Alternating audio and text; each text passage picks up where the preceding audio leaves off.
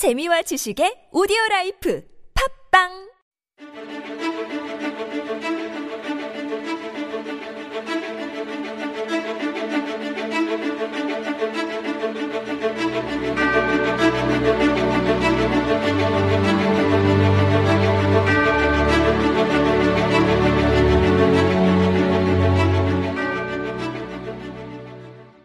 Welcome everyone. This is Super Radio and you are listening to Korean Law Talk. This is your host Hee Kim and I'm Lindsay. At Korean Law Talk, we as the experts in law are here to help you understand better about the Korean laws. That's right.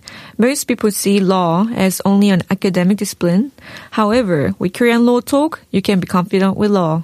Every day, one step closer to law. So, today's topic is mandatory insurance and social security system in Korea. For the visitors or temporary residents, you may think you are not obliged to procure any insurance or make payment for insurance. However, be aware, due to the change in law in 2019, foreigners residing in Korea for longer than 6 months will have to pay for mandatory health insurance. That's right, Hee Kim. Let's dig into that in detail in a second. But firstly, let's discuss the overall picture by introducing social security system of Korea. The relevant government authority overseeing the social security system of Korea is National Health Insurance Service, and we'll call it NHIS in short in our talk today. And the social security system of Korea has three main components: social insurance, public assistance, and social welfare service. The first component, social insurance, consists of health insurance, long-term care insurance, pension insurance, unemployment insurance, and industrial accident compensation insurance. The second component is public assistance, and it consists of basic livelihood protection and medical aid.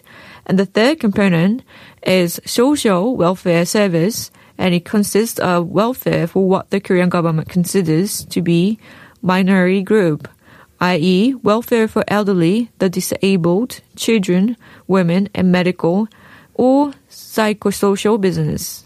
Well, I understand that our focus is on the first component, the social insurance, right, Lindsay? That's right. Further details on other components, please visit NHIS official website, which is www.nhis.or.kr. It has English version too. Awesome. So back to the social insurance. The Korean government requires citizens to subscribe to 4 compulsory social insurance by law. Namely, first, health insurance. In order to secure medical treatment and promote health by covering healthcare service costs, such as preventive treatment, diagnosis, treatment, and rehabilitation treatment for diseases, injuries, childbirth, and death. There are 2 types of health insurance benefits. First, those are healthcare benefits and health checkup. The second type of the health insurance benefits may be in cash, which includes assistive equipment costs for the disabled, reimbursement on the co-payment ceiling, reimbursement on pregnancy checkup, and childbirth costs. Second one is national pension, which secures the retirement benefits of Korean citizens with income security. So the third one is industrial accident compensation insurance, which contributes to the improvement of workers' quality of life through providing optimal workers' compensations, rehabilitation supports, and welfare services. And lastly, the fourth one is unemployment insurance. Okay, so these 4 insurances are all mandatory insurance programs for Korean citizens. So Lindsay, what would be the mandatory insurance scheme applicable to non-citizens? That would be the health insurance, which requires compulsory subscription by National Health Insurance Act in Korean, 국민건강보험법, for the foreigners living in Korea for longer than 6 months if wishes to receive any benefit. How did the law come about? Well, before this amendment, subscription to the NHI was voluntary for foreigners whose payroll was not reported by a South Korean entity. However, according to a news article, there have been numerous cases whereby foreigners coming to Korea misuse the health insurance program. For example, in May 2015, a Mongolian came to Korea and gained access to health insurance after paying a monthly premium about 100,000 won, which would be about $89 for 3 months. From August, the Mongolian began to receive cancer treatment worth 84.6 million won for 241 days and went back to his country as soon as finishing the treatment.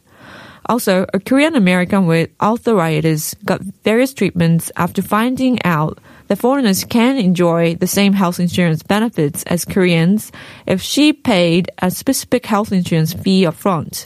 She benefited of 5.8 million won before going back to the U.S.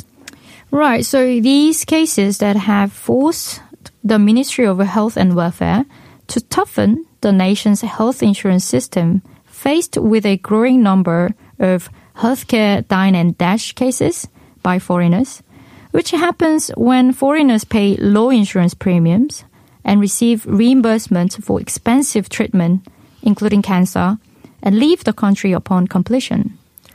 That's right. So from July 2019, foreign nationals residing in South Korea for 6 months or longer are obligated to enroll in the country's health insurance program and now have to pay more than 110,000 won per month.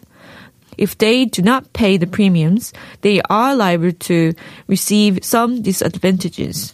Those disadvantages include not obtaining health insurance benefits when using hospitals and clinics, and a possible restriction when applying for a visa extension. I suppose the new policy is quite fair because it is similar to foreigner health insurance policies in other countries and will not be a disadvantage to foreigners or expats.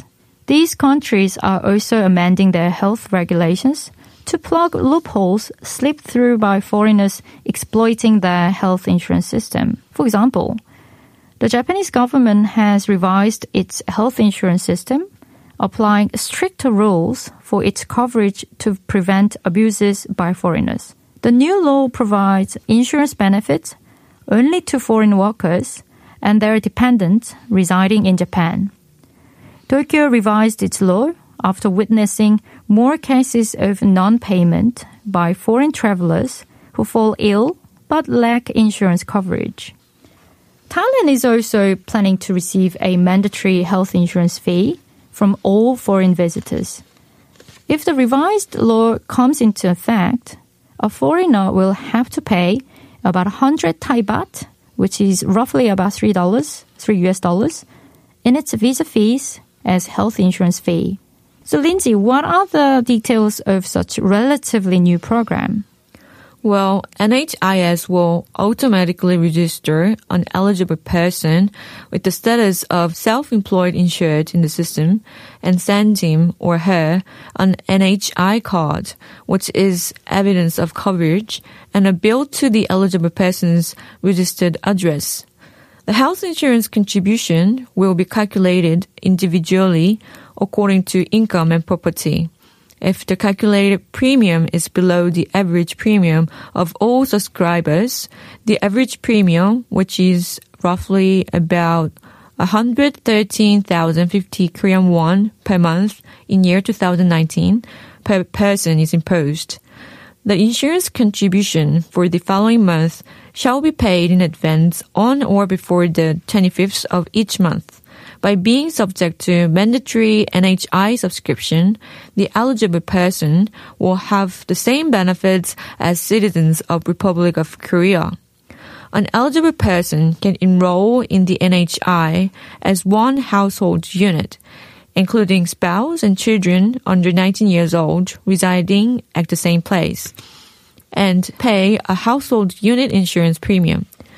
So, Hee Kim, do you want to explain what happens if an eligible person fails to pay such required contribution? Well, failure to pay the contribution will give the person certain disadvantages, such as limited health insurance benefits when making use of hospitals and clinics. Additionally, the residence permit would not be granted when the person requests a visa extension with the Korea Immigration Service of the Korean Ministry of Justice.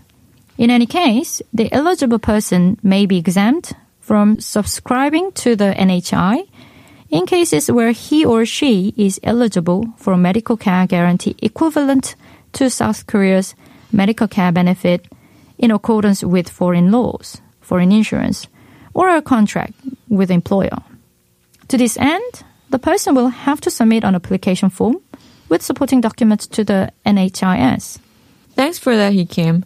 In addition, please call 1577-1000 if you'd like to know more about the National Health Insurance Program, or you can visit NHIS official website www.nhis.org.kr. As always, if you want to know more about anything we have gone through today, or have any questions, please send us an email to superradio101.3@gmail.com. Also, we have papang and podcast. If you are an Android user, you can download papang application and meet us there. And for the iOS users, you can find built-in application podcast where you can simply search Super Radio Korean Law Talk. We hope you had a great time with us, and please remember, every day one step closer to law. This has been TBS EFM 101.3 Super Radio Korean Law Talk. We are Hee Kim and Lindsay. Have a great day.